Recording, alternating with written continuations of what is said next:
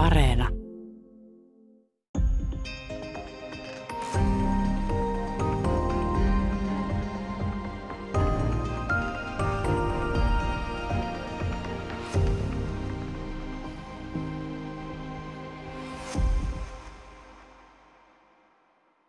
Hyvää päivää. Täällä on tänään vieraana Suomen ja Pohjoismaiden historian professori Anu Lahtinen. Ja me puhutaan Ebbasta, Ebba Steenbokista. Ähm, ja mä en avaakaan tätä sukunimeä tässä vielä, tota, vaan mä luovutan sulle suoraan puheenvuoron. Ää, kuka on siis Ebba Steenbok ja miten hän liittyy Suomen historiaan? Käydään tämän ikään kuin tyttönimen kautta. No niin, kiitos.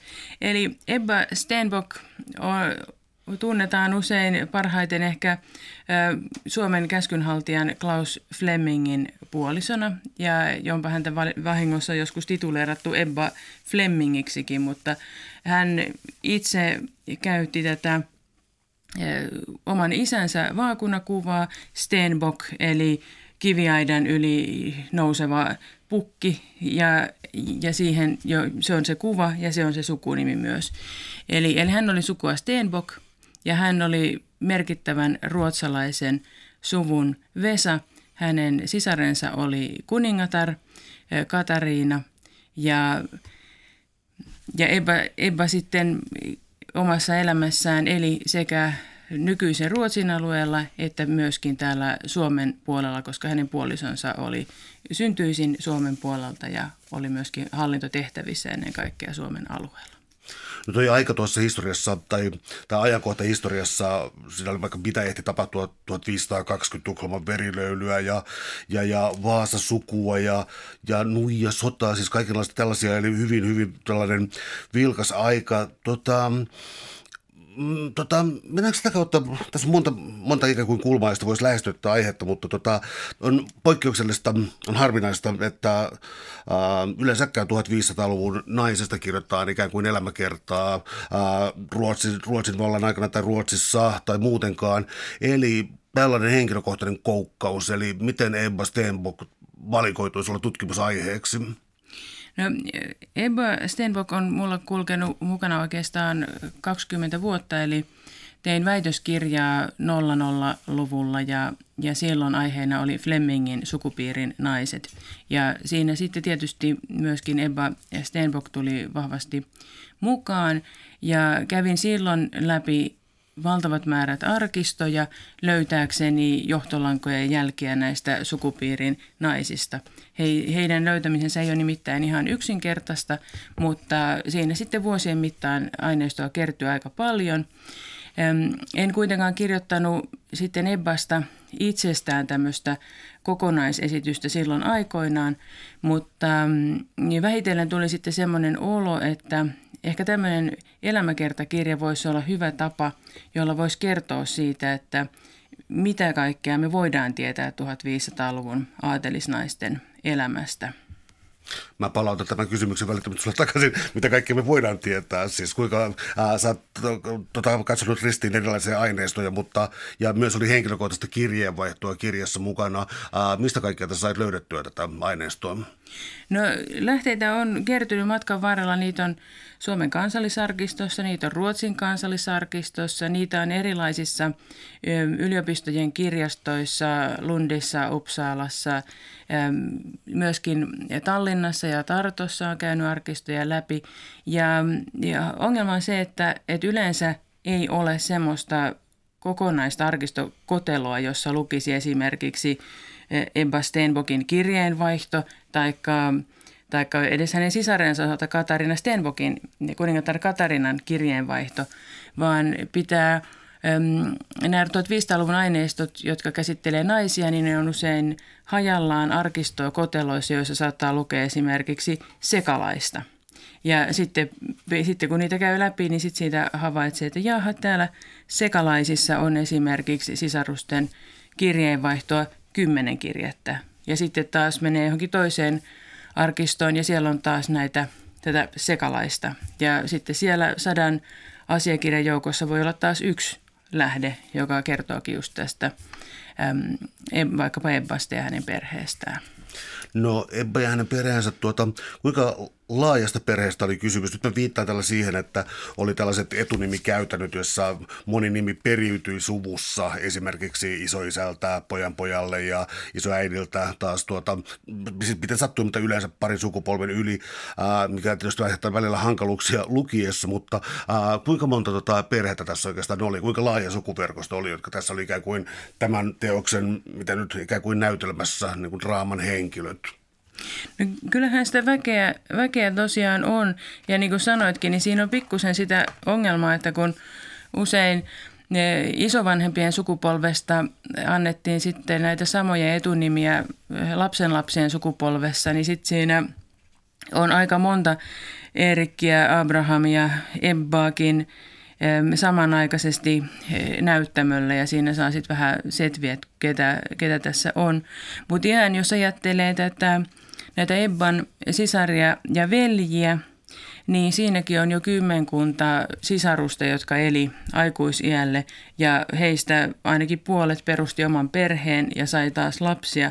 Eli kyllä me tässä puhutaan kymmenistä samaan aikaan eläneistä sukulaisperheistä, jotka sitten ahkerasti vieraili toistensa luona ja, ja, jo, ja joiden vanhempien kuollessa lapset saattoi päätyä sitten hoitoon näille eh, sisarusten perheille. Eli tämä on tämmöinen hyvin äm, limittynyt, lomittunut sukupiiri. Mutta Ebballahan oli sisaria vaikka ja veljiä vaikka muille jakaa, mutta sitten hänen puolisonsa Klaus Fleming. Äh, Klaus Flemingillä oli vain äh, kaksi sisarusta. Vanhempi Joakim veli, joka oli vielä huonokäytöksisempi kuin Klaus Fleming ja sitten kuolikin aika nuorena ja sitten naimattomaksi jäänyt sisar Filippa.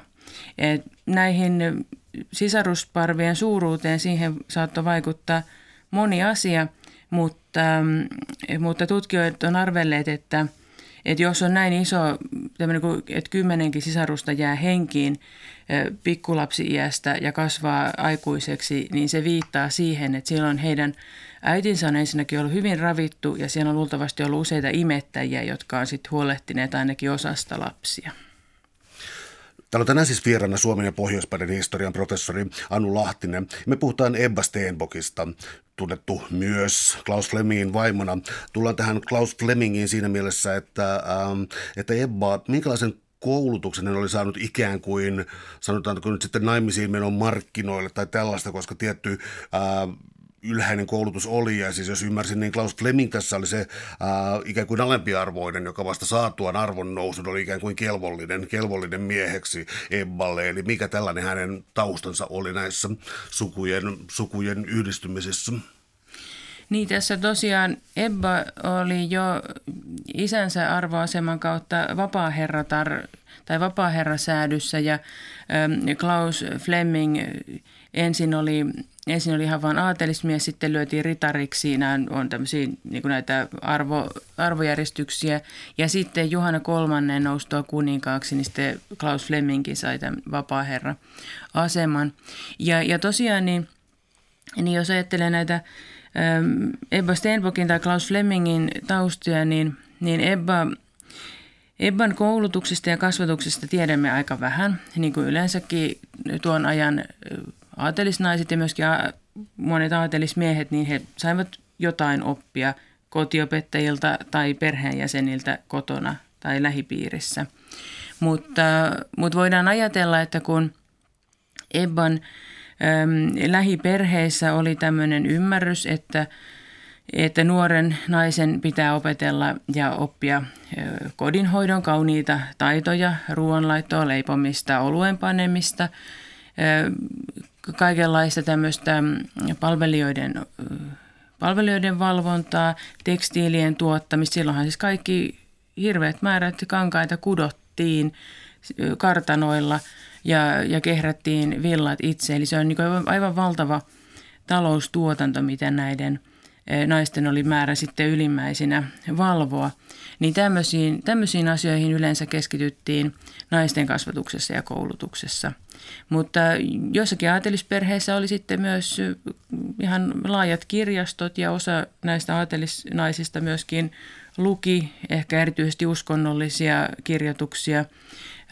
Ja saattoi lukea jotain muutakin. Osa heistä oli keskittynyt myöskin sukuhistorian ylöskirjaamiseen. Ja, ja tässäkin tässä Ebban perheenkin tapauksessa näkyy, että nämä suvunnaiset oli, oli niitä, jotka usein sitten välitti eteenpäin näitä muistoja ja kirjeitä ja tietoja, jotka kertoi sitten näistä tärkeistä tapahtumista.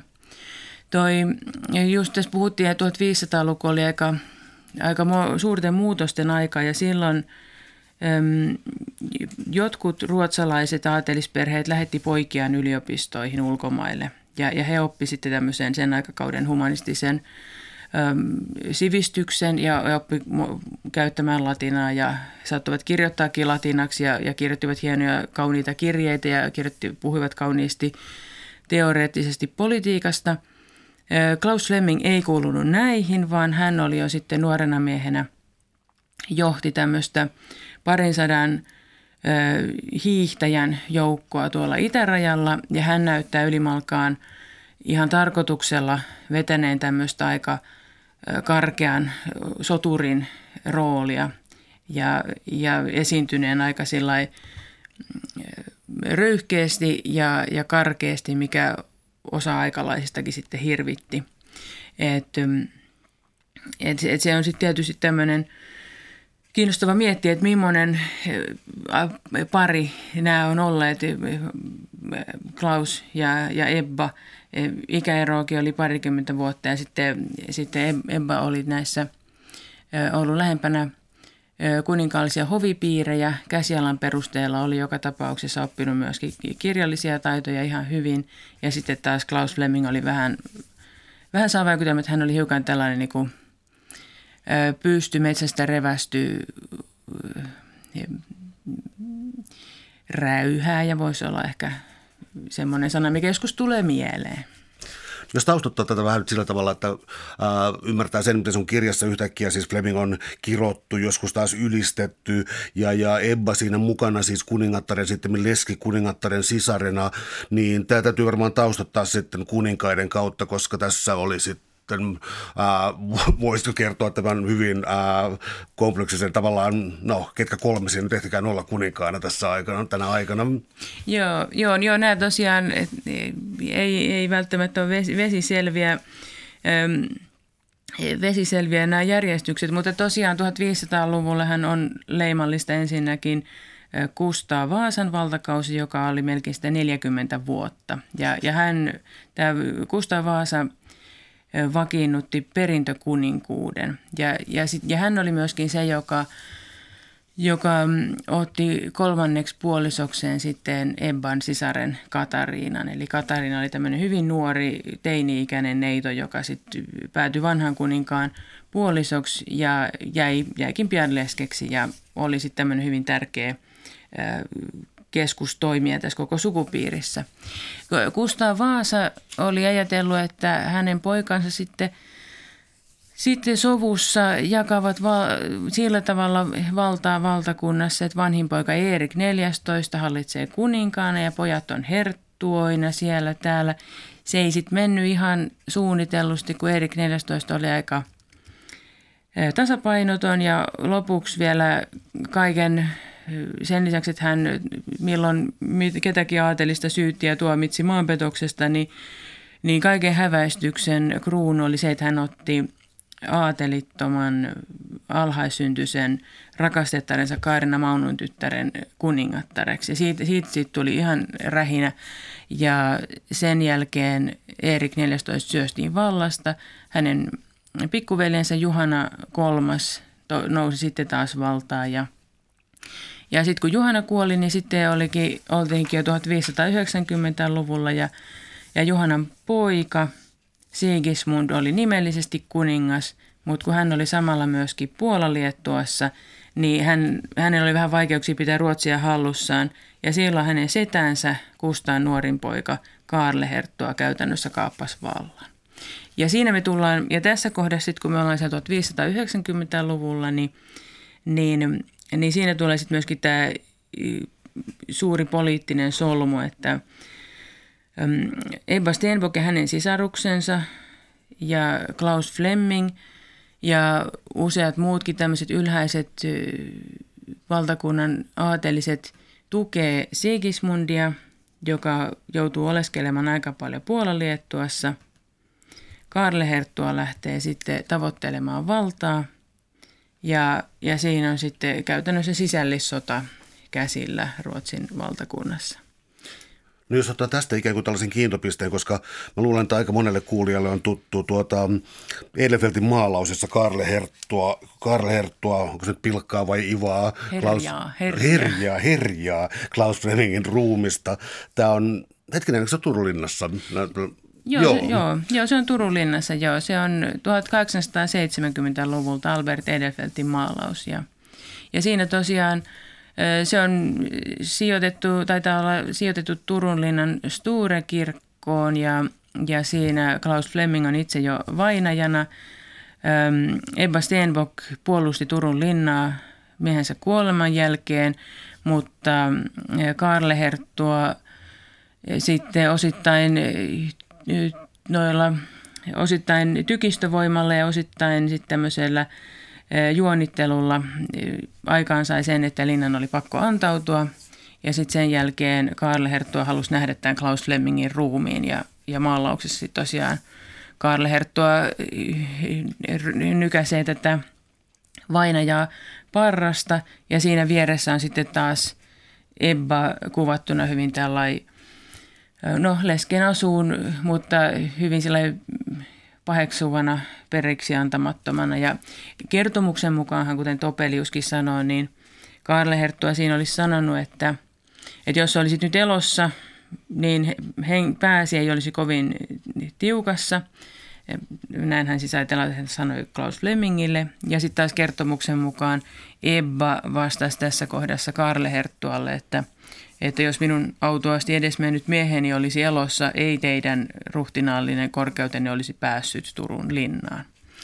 Ja, ja tästä on jotain tämmöisiä, tarina on varmaan vähän parantunut aikojen saatossa, mutta joitakin tämmöisiä varhaisia kuvauksia siitä on, että Karl Hertto oikeasti halusi tarkistaa, että Argussa on vainaja eikä esimerkiksi kultaa ja jalokiveä, jotka hän voisi ottaa sitten sotasaaliin.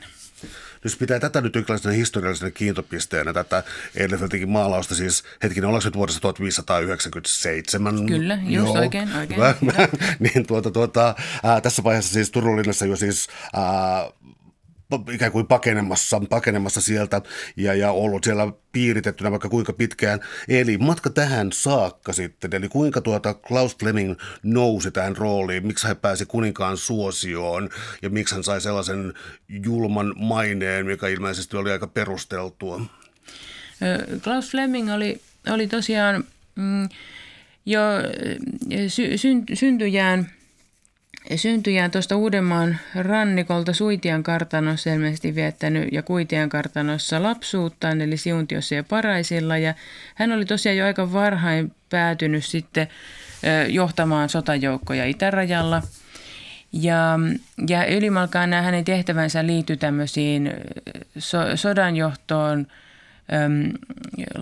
laiva, laivaston johtamiseen. Hän ei kyllä aina välttämättä ollut kauhean hyvä niissä, mutta hän nimenomaan oli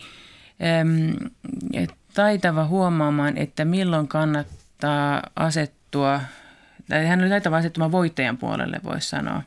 Että et hän, silloin kun Erik 14 syöstiin vallasta – hulluksi todettuna, niin silloin Klaus Fleming siirtyi näyttävästi laivoineen Juhana Herttuan puolelle ja se pääsi siitä suosioon. Ja, ja sitten taas myöhemmin 1590-luvulla niin, niin, niin Klaus Fleming tuki näyttävästi Juhanan, Juhana kuninkaan vähän päättömiäkin poliittisia hankkeita ja näin sitten hän sai rajattoman luottamuksen jota myös Sigismund osoitti.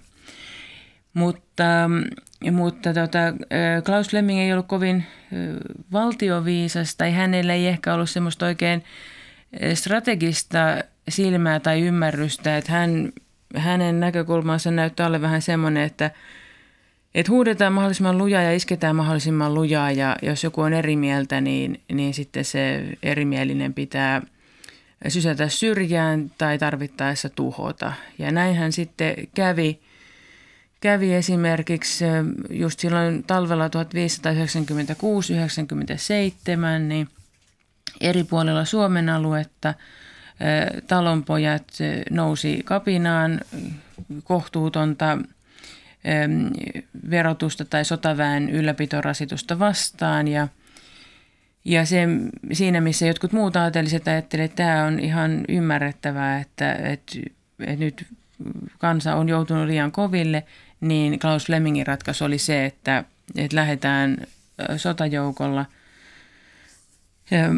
talonpoikia vastaan ja lyödään, jos ei nyt ihan viimeiseen mieheen, niin, niin kyllä, kyllä todella sillä lailla, ettei ole kovin paljon palaajia kaikkiin kyliin siltä reissulta. Täällä on tänään siis vieraana Suomen ja pohjois historian professori Anu Lahtinen. Me puhutaan Ebbasta, Ebba Stenbokista.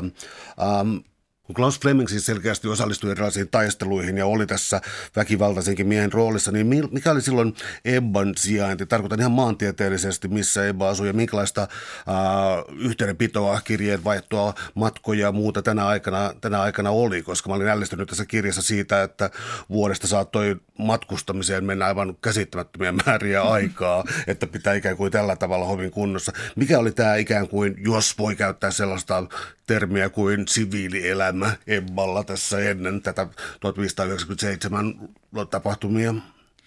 No, no siinä, on tota, siinä on tosiaan, tosiaan varmasti ollut aika paljon vaihtelua, että välillä, välillä näyttää siltä, just jos katsoo näitä siskosten Ebban ja hänen siskojensa säilyneitä kirjeitä, että – et Ebba saattoi olla esimerkiksi aika pitkiä aikoja Kastelholman linnassa, joka oli hänen kuningatarsisarensa käytössä ja, ja se oli selvästi semmoinen kohtauspaikka, minne oli hyvä, missä oli hyvä viipyä, jos vaikka odotettiin lapsen syntymää. Että siellä on ilmeisesti juhlittu useammankin Ebban ja Klausin lapsen kastajaisia ja, ja lapsen oluita.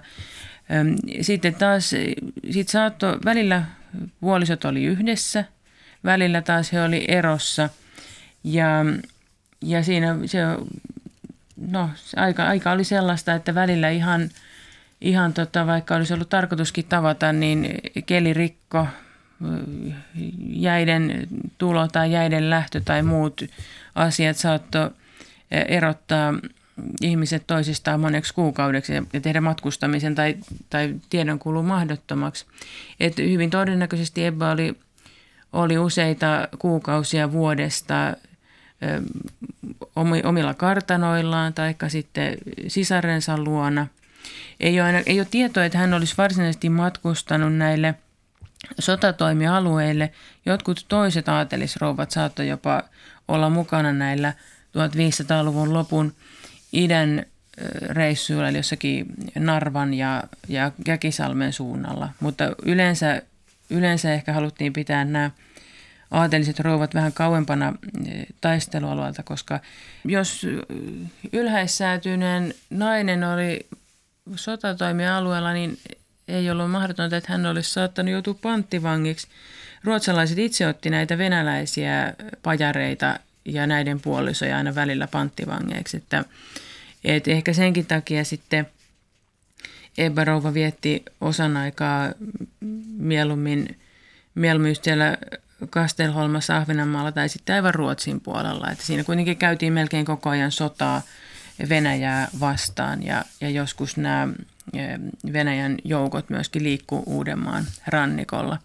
Siitä, siitä onkin, onkin yksi kuvaus – yhdessä kirjeessä todetaan, että, että Ebba oli saattanut Klaus Flemingia Helsinkiin asti ja Klaus Fleming oli siitä sitten matkustanut edelleen Liivimaan, eli sanotaan, että nykyisen Viron, Viron alueelle. Ja oli huhupuheita, että saattaisi jopa tuhansien venäläisten joukot olla tulossa kohti Suomea, niin sitten siinä kirje, kirjeessä vaan todetaan, että, että Ebarova on aika yksinäinen ja huolissaan, kun kun hän, hän on siellä Helsingissä, joka oli silloin siis semmoinen pieni mökkikylä ensinnäkin, että ei ole ehkä just valtavaa määrää oman säädyn seura ja sitten jännää, että tuleeko ensimmäisenä vier, vieraaksi sitten oma aviomiesjoukkoineen vai tuleeko sieltä vihollisjoukot ja, ja miten, miten miehen ilmalkaan käy sotaretkellä. Että, että nämä,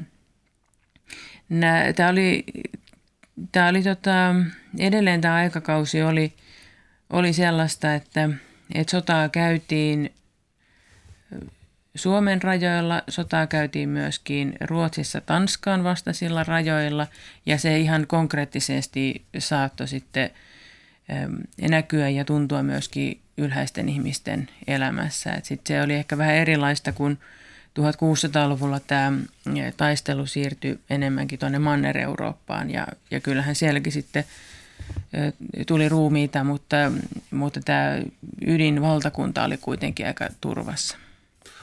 Entä Suomen puoli siis siinä mielessä, että ainakin siis hyvin usein historiassa on pidetty kohtuuttomana sitä sotatoimien ikään kuin kohdistumista Suomen puolelle tai nykyisen Suomen maantieteelliselle alueelle. Oliko tällä perää?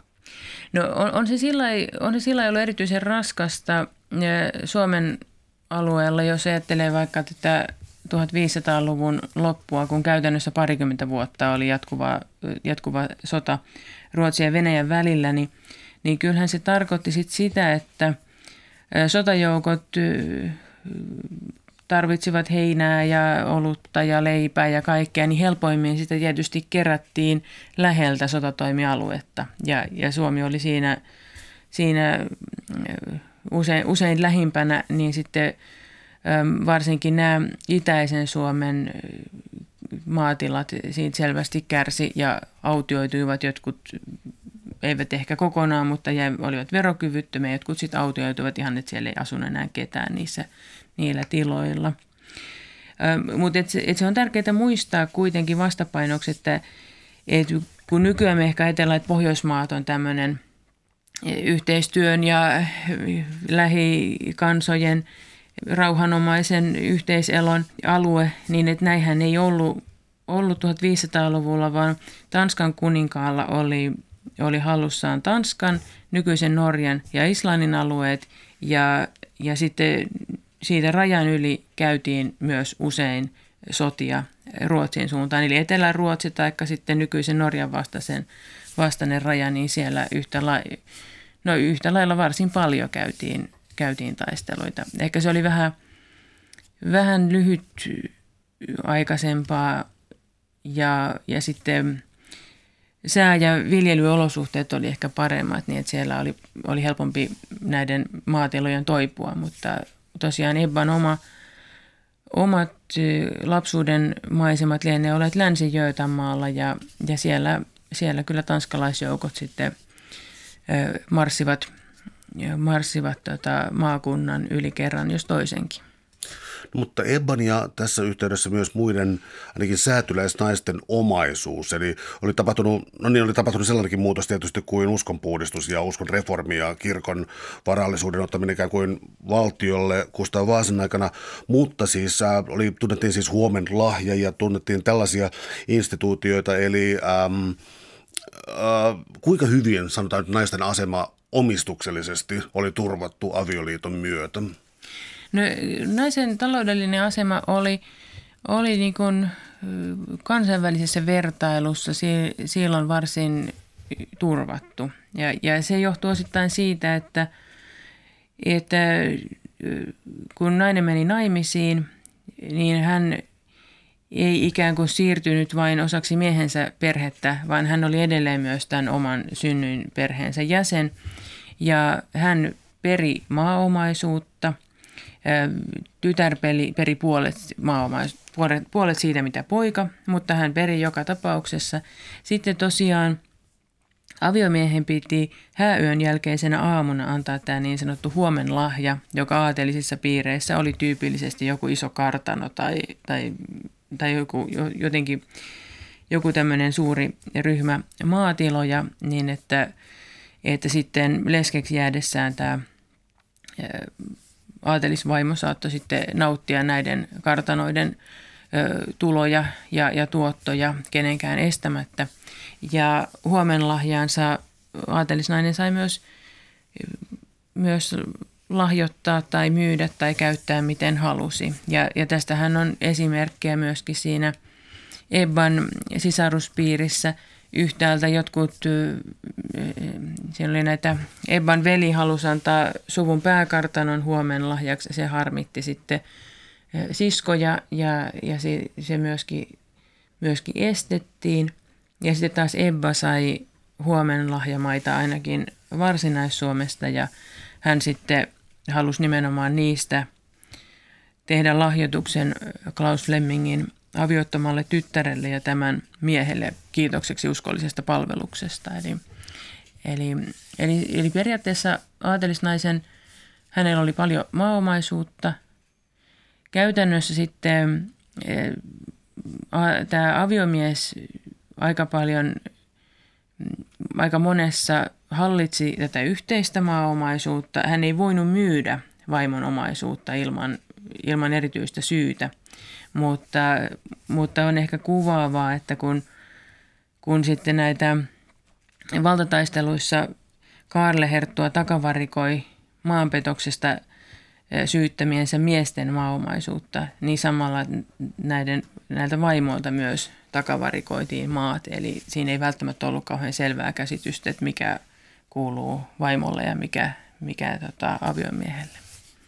Entä vallankäyttö? Tuosta kirjassa oli muutama kuvaus Ebban vallankäytöstä ja oli hyvin hankalaa sanoa sitten, tota, että oliko hän hyvin voimakas tahtoinen. Ilmeisesti, ilmeisesti niin kuin tälle kannalle voisi kallistua, mutta, mutta oli myös niin kuin ilkeitä puheita ja, ja, ja joitakin, joskus oli epäsoveliasta jollekin mies ylimmistöön kuuluvalle, siis mikäli nainen oli hieman liian poliittisesti aktiivinen. Tuota, ää, Ebba jos miettii tällaisia asioita kuin jokin herkkyys tai sitten taas todellinen kuin kova tahtoisuus tai jotain, niin ää, voidaanko vetää tällaisia nyt luotettavia arvailuja hänen luonteenlaadustaan, ja jos ei, niin joka tapauksessa hänen vallankäytöstään. Mm. Joo, no, no niin kuin nykyään, nykyään on tapana sanoa, että joku erottuu seinäpaperista, niin voi varmasti ajatella, että Ebba Stenbock erottui seinäpaperissa tai, tai siihen aikaan olisi puhuttu seinävaatteesta, koska oli tämmöisiä kuva, kuvakoristeltuja kangasverhoiluja seinillä. No joo, Öm, no se on, ihan, se on sillä kiinnostava kysymys, koska usein kun Ebba Stenbockista puhutaan, niin häneen viitataan melko lyhyesti ja silloin viitataan just siihen, että hän puolusti Turun linnaa. Ja, ja siinä, silloin saatetaan käyttää vähän tämmöisiä ihannoivia tai vahvuutta ja, ja tämmöistä kovuuttakin korostavia ilmaisuja, puhua vahvasta linnan rouvasta tai, tai, tai sitten – jotkut aikalaisetkin, mitä hän, mitä hän siellä nyt oli, yksi, yksi hänen vastustajansa harmitteli, että tämmöistä naisvaltikkaa nyt pitäisi ruveta tottelemaan. Ja onhan se nyt sanottava, että, että se seikka, että, että Ebba määrätietoisesti pysyi Turun linnassa, osallistui näihin poliittisiin neuvotteluihin, kieltäytyi luovuttamasta Turun linnaa – serkulleen Karl Herttualle ja se, että hänet mainitaan tämmöisenä ikään kuin linnan ja puolustuksen henkisenä johtajana, niin kyllähän se kertoo siitä, että, että hän henkilökohtaisesti teki siellä ratkaisuja olla mukana päätöksenteossa, vastustaa serkkuaan, puolustaa sitä, niitä tavoitteita, mitä hänen miehen, miehellään oli ollut. Ja siinä mielessä tämä selvästi on, on kysymyksessä aatelisrouva, joka ajatteli varmaan niin oman asemansakin kautta, että, että hänellä on päätösvalta, hänellä on tietoa se miehen näistä liittolaisista ja heidän aikeistaan ja, ja että hän on henkilö, jonka täytyy näyttää mallia muille. Samanaikaisesti – sitten mun mielestä on tärkeää, ja itse kiinnitin huomiota myös muihin puoliin, mitä lähteissä mainitaan, että samaan aikaan kun silloin kun Klaus Fleming vielä eli ja oli Suomen käskynhaltijana, niin, niin Klaus Flemingillä oli usein enemmän aikaa sukset ristissä monien suomalaisten aatelisperheiden kanssa, mutta näiden samojen perheiden naiset ja lapset kävi kuitenkin vierailulla Ebba Rouvan luona. Eli selvästi, selvästi tota, äm, Ebba oli myöskin tämmöinen sovinnollinen, tai hän, hän, hänellä oli myöskin tämmöisiä sovinnollisia piirteitä. Ja eräs aatelismies sitten muisteli, että miten hän just tähän aikaan tuli vanhempiensa kanssa Turulinnaan käymään ja sitten sattui rekionnettomuus siinä Turulinnan pihalla ja Ebba sitten hoiti tätä pientä, silloin olisi ollut varmaan alakouluikäinen, ikäistä poikaa, jolta reisiluu murtui joka tarvitsi sitten jo ympärivuorokautista hoivaa ja huolenpitoa. Ja tämä aatelismies, vaikka hänen mm, perheensä oli pahasti poliittisesti riidoissa Klaus Flemingin kanssa ja he siitä kärsi myöhemmin ja, ja joutui, joutui maanpakoonkin yhdessä vaiheessa, niin, niin kuin hän aikuisena muisteli Ebbaa, niin hän muisti nimenomaan sen, että, että, että Ebba oli niin hyvä rouva, että se piti hänestä huolta omassa kamarissaan, kun hänen piti kaksi viikkoa hirveässä tuskissa odottaa reisiluun kasvamista ehjäksi taas. Että, eli eli, niin, eli niin kuin sieltä löytyy sitten monenlaisia, myöskin tämmöisiä, äm, ajattelisin, että, että ne lähteet, mitä meillä on, niin ne kertoo siitä, että Ebba oli myöskin äm, huolehtiva ihminen, joka halusi lähimmäistensä parasta. Ja ja se on, sehän ei nyt välttämättä ristiriidassa tämmöisen aika suoraviivaisenkin vallankäytön kanssa, mutta se ehkä tuo siihen vähän nyansseja. Vallankäytöstä taas voi tosiaan todeta, että, että se yhtäältä ei ollut mikään, ei ollut sillä täysin poikkeuksellista, että linnanpäällikön kuoltua hänen rouvansa hoitaa joitain poliittisia asioita ja, ja vähän niin kuin hallitsee, katsoo päälle siellä linnassa, kunnes sitten tulee uusi linnanpäällikkö.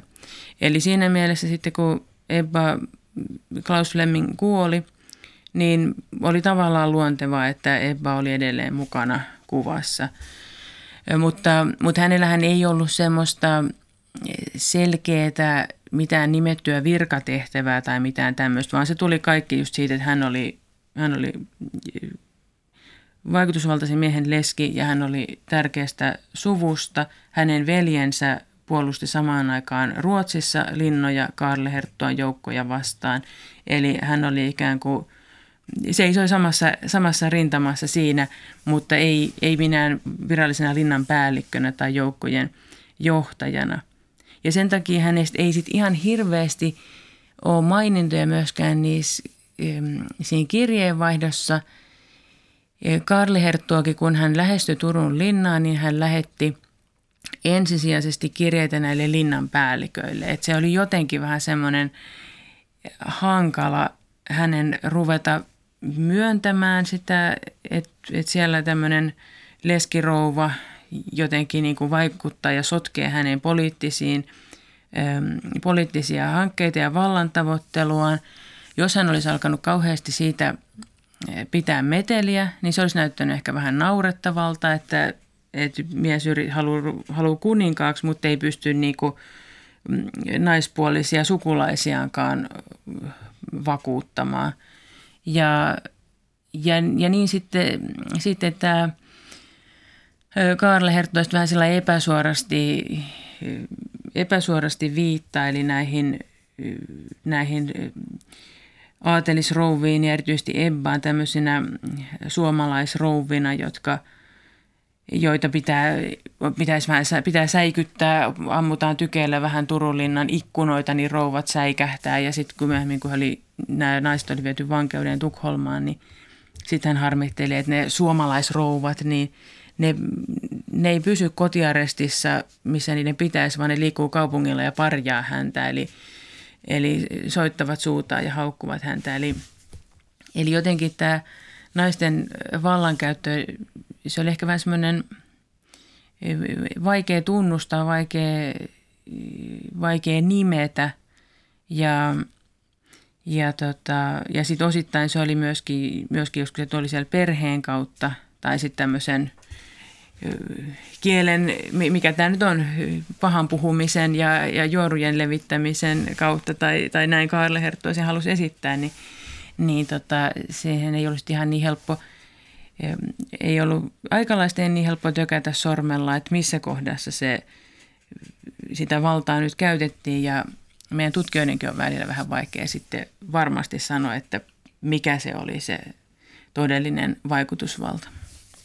Täällä on tänään siis vieraana Suomen ja Pohjoismaiden historian professori Anu Lahtinen. Me puhutaan Ebbasta, Ebba Steenbokista, ää, ja tuota, joka tunnetaan myös Klaus Flemingin vaimona. Tuota, ää, Ebba on leskeytynyt ja tuota, tuota, terveydentila on se, mitä mä tässä tavoittelemaan, koska äh, tuntui siltä, että tämä sukulaisverkosto äh, joko, joko siis tällaista yhteydenpitoa käytiin todella paljon, tai sitten oliko Ebban terveydentila jotenkin epävakaa tässä, mutta, mutta kovasti huolta tuntui välittyvän näiden kirjeiden kautta. Oliko tämä osoitus läheisistä suhteista?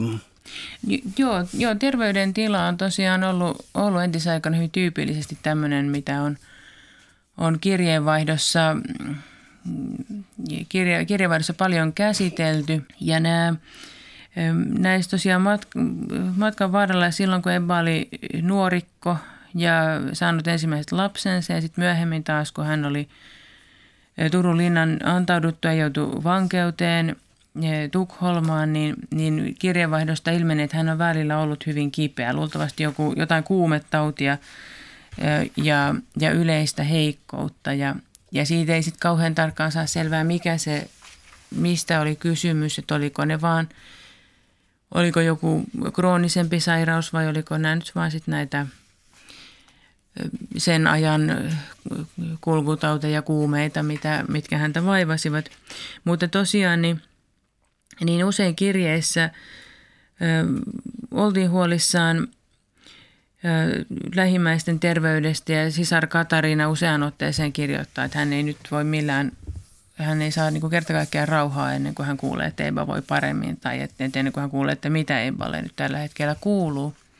Sitä voi ehkä, ehkä nyt näinä aikoina, kun itse kukin on saattanut viettää aikaa eristyksissä pandemian takia ja sitten miettinyt, että miten sukulaiset voi ja miten heihin pitäisi yhteyttä, niin ehkä se tuntuu entistä ymmärrettävämmältä, että kun ihmiset saattoi asua –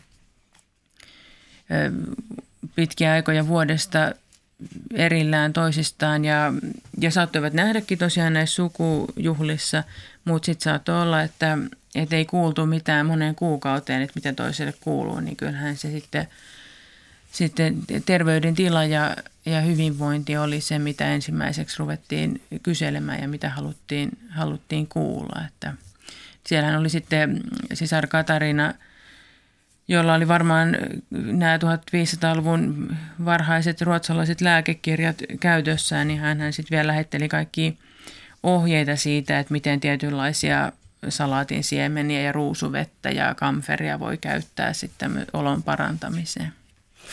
No entä sitten perheen jälkikasvu, koska tuossa siis valtasuhteet äh, vaihtuivat Tukholmassa ja, ja oli selkeää siis kostoa, kostoa Flemingin sukua vastaan. Tuliko tämä oikeastaan niin kuin melkein jo vainon asteelle, koska tuntui siltä, että oli jonkinlaisia joukkoa, no oikeudenkäyntiä, mutta suunnilleen teurastuksia Tukholmassa. Äh, oliko tässä jonkinlainen verilöyly? Joo, siis kyllä voi puhua tämmöisestä poliittisesta vainosta tai, tai tämmöistä hyvin brutaalista vastustajien – vaientamisesta ja, ja, ja telo, telotuksista. Että oli Karle Herttua 1590-luvulla ja 1600 järjesti käytännössä poliittisia oikeudenkäyntejä, joissa häntä vastustaneet aatelin edustajat tuomittiin maanpetoksesta kuolemaan. Ja, ja sitten siinä oli, oli mahdollista valita sitten se, että rukoilee polvillaan armoa, eli tavallaan myöntää syyllisyytensä jotkut tekivät näin, mutta osa taas oli sitä mieltä, että he sitten mieluummin kuolee kunnialla kuin elää häpeässä, niin kuin he olivat makkabealaiskirja kakkosesta oppineet. Ja, ja siinä sitten 1599 Turussa. Ebba Stenbokin viimeinen elossa oleva poika Juhan Fleming telotettiin Karle Herttoan vastustamisesta. Ja 1600 taas sitten Linköpingissä tosiaan niin Ebban monet sukulaiset olivat, osa oli vaarassa menettää henkensä, saivat armahduksen, jäivät vankeuteen tai joutuivat maanpakoon ja osa sitten joutui astelevan mestauspölkylle. No entä sitten ähm, Ebban kuolema. Siis tässä täytyy vähän taustottaa sitä, että siis ää, Johlaa ja Ruotsi siis siirtyy oikeastaan tähän suurvalta-aikaan. Kustaa toinen Adolf nousee, kuusi, nousee, nousee kuninkaaksi. Ja tuota, äm, Ruotsin rooli tällä tavalla muuttuu, mutta äm, mitä Ebban kuolemasta tiedetään? No Ebba, Ebba tosiaan ehti sitten vielä vankeudesta vapauduttuaan elää semmoisen viitisen toista vuotta taas kuningatar sisarensa seurassa ennen kaikkea ja, ja, ja, ja hänen mainintojen perusteella hänen terveytensä pikkuhiljaa siinä sitten heikkeni. Hän oli, oli sitten jo päälle 60 ja, ja hänen tyttärensä, hänellä oli vielä kaksi tytärtä elossa Katarina ja Hebla, niin, niin nämä tyttäret sitten 1614 kirjoittavat sukulaisille, että heidän äitinsä on nyt siirtynyt murheen laaksosta ajasta ikuisuuteen. Ja, ja äiti oli sitten viimeisellä, viimeisenä toivomuksenaan, eli tämmöisenä hyvin velvoittavana kuolivuoteella esitettynä pyyntönä todennut tyttärilleen, että hän haluaa viimeisen leposijansa miehensä vierestä paraisten kirkosta, eli hän haluaa päästä Klaus Lemmingin viereen, viereen sitten kuoltuaan. Ja sitten toinen, miten tämä äiti velvoitti näitä tyttäriä, oli se, että hän, hän vannotti, että tytär, tyttärien pitää huolehtia tästä Klaus Flemingin aviottomasta tyttärestä ja, ja tämän perheestä, että he saa hiukan suvun maita, just näitä Ebban huomenlahjamaita, niin että, että sitten nämä, nämä uskollisena palvelijoina olleet, olleet aviottomat saa myöskin vähän, vähän tota, kiitosta kaikista, kaikista, mitä he olivat tehneet näiden tämän varsinaisen ydinperheen hyväksi. Entä Ebban jälkimaine sitten? Hän on siis esiintynyt myös Suomen kaunokirjallisessa historiassa ja, ja, ja onko se ollut suuri henkilö tässä, tässä mielessä vai onko nämä pieniä mainintoja tai tällaisia? No ehkä, ehkä Ebba on jäänyt vähän sillä lyhyille maininnoille usein, että, että usein näissä 1800-luvun historiallisissa romaaneissa tai näytelmissä, niin niissä usein huomio keskittyy ennen kaikkea kuitenkin sitten näihin miesten toimintaan. Ja myöhemmin sitten 1900-luvun historiallisissa romaaneissa, niin usein on ehkä joku muu historiallinen sivuhenkilö tai kuvitteellinen henkilö, joka on pääosassa ja sitten Ebba esiintyy siellä tämmöisenä vähän niin kuin taustatoimijana. Ja, ja hänellä on sinänsä, sinänsä tota, välillä, välillä sitten nimenomaan teoksissa tuodaan esiin tämä suuri kohtaus Klaus Flemingin vainajan arkulla ja, ja korostetaan siinä tavallaan tätä – Ebban eh, urheutta ja uljautta, mutta, mutta eh, niin, e, ehkä ne, ehkä ne nyt ei ole kauhean syvällisiä luonneanalyysejä. Jo ihan tuossa Kasimir Leinon näytelmässä eh, Ebba on sitten tämmöinen niin poliittinen takapiru, joka tavallaan niin lietsoo Klaus Flemingia valtataisteluun ja ja, ja vallan tavoitteluun. Mutta yleensä sekä äh, aikalaisetkin taisi ajatella, että Klaus Fleming ei paljon yllyttäjiä tarvitse, että se on muuten ihan tarpeeksi tota, raivopää, että Ebba nähtiin pikemminkin tämmöisenä tasottelevana ja, ja rauhoittelevana ja, ja lempeänä toimijana tämän miehensä rinnalla. Ja niinpä, niinhän usein on sitten näissä romaaneissakin vähän tämmöinen hiljainen lempeä kärsijä on ehkä se vaikutelma, mikä tulee aika monista mieleen. Jos tuosta vielä, vielä hieman jatkaisi tuosta kärsiä tai tällainen, mä tarkoitan, että sä oot viettänyt monta vuotta Ebban kanssa erilaisissa historiallisissa ja, ja, ja kuvataiteen kirjallisuuden lähteissä. Tuota, onko tällainen epäreilu kysymys yrittää jotenkin puristaa tuosta irti, mutta siis sellainen, niin kuin, että minkä sä ajattelisit olevan niin Ebban jonkinlainen erityispiirteen, sellainen, jossa niin kuin, äh, minkä takia niin kuin mielenkiinto pysyy hänessä koko ajan jollakin tavalla, tuli se sitten fragmentteina tai muuten, muuten, onko jotakin samastuttavaa tai jotakin sellaista, mitä on ehkä tässä ajassa tai jotain? Niin, on siinä varmaan, on, onhan siinä varmaan se, se just se, että, että me tiedetään,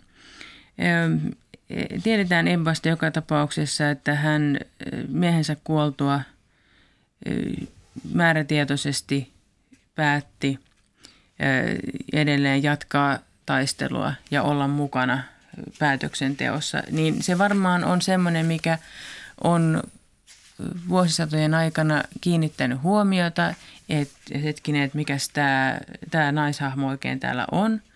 Ja, ja sitten tietysti nyky, päivässä, kun aika paljon mietitään naisten ja miesten asemaa ja, ja naisten mahdollisuuksia osallistua päätöksentekoon, niin ehkä siinä on sitten ollut, ollut, ollut siihenkin liittyvää tämmöistä mielenkiintoa, että vähän niin kuin herännyt kysymyksiä, että onko, tässä, onko tämä nyt osoitus siitä, että menneisyyden naiset olivat tosi vaikutusvaltaisia vai onko tämä nyt päinvastoin tämmöinen aivan poikkeuksellinen tapaus ja, ja se, että, se, että hän erottuu sieltä päätöksiä tekevänä henkilönä, ehkä se, ehkä se sitten tavallaan herättää kiinnostusta.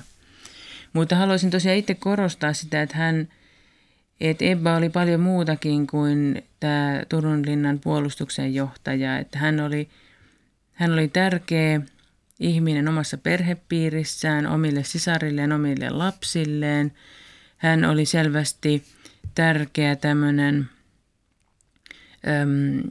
pyyntöjä ja neuvoja esittävä puolesta puhuja miehensä suuntaan, kun oli erilaisia armonanojia tai suosion hakijoita tai, tai, tai muita, muita ihmisiä, jotka yrittivät saada Klaus Lemmingin jonkun myönteisen yhteyden, neuvotteluyhteyden.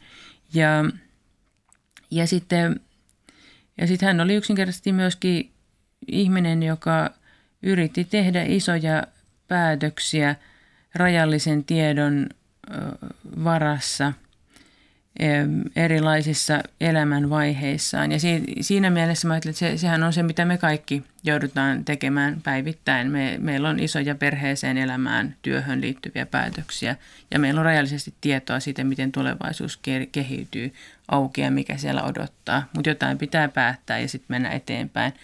Eban tapauksessa hän joutui tekemään muun muassa sen päätöksen, että hän yrittää puolustaa Turun linnaa Karle Herttua joukkoja vastaan. Hän ei voittanut, mutta siitä seurasi kuitenkin niin ä, erityisiä asioita, että, että siitä syntyi kertomuksia, jotka elää vielä tähän päivään. Suuret kiitokset keskustelusta, Anu Lahtinen. Oli ilo. Kiitos paljon.